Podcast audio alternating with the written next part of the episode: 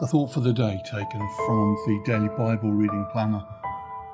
Today's readings are the 2nd of Chronicles 31, Daniel's chapter 11, and Acts 11 and 12. This thought is called He Did with All His Heart.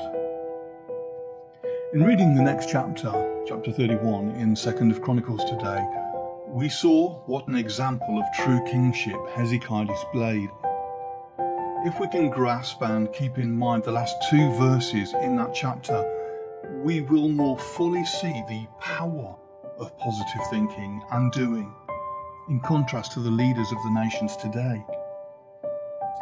These verses tell us that Hezekiah did what was good and right and faithful before the Lord his God, and every work that he undertook in the house of God and in accordance with the law and the commandments Seeking his God, he did with all his heart and prospered.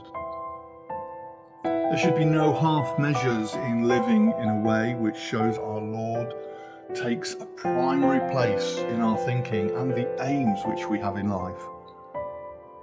Our thoughts went forward to the time when true believers in Christ take significant roles in the kingdom of God that will be established over all the earth.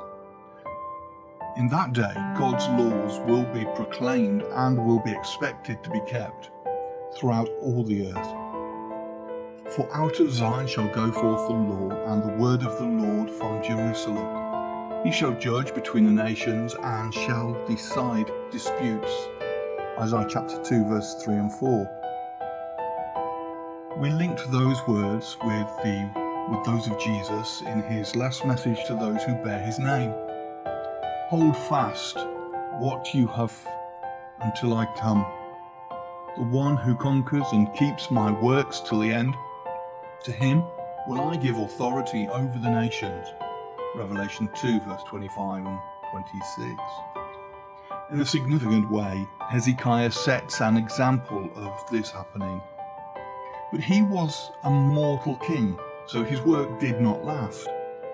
But in the kingdom, those Christ puts in authority will not be hurt by the second death.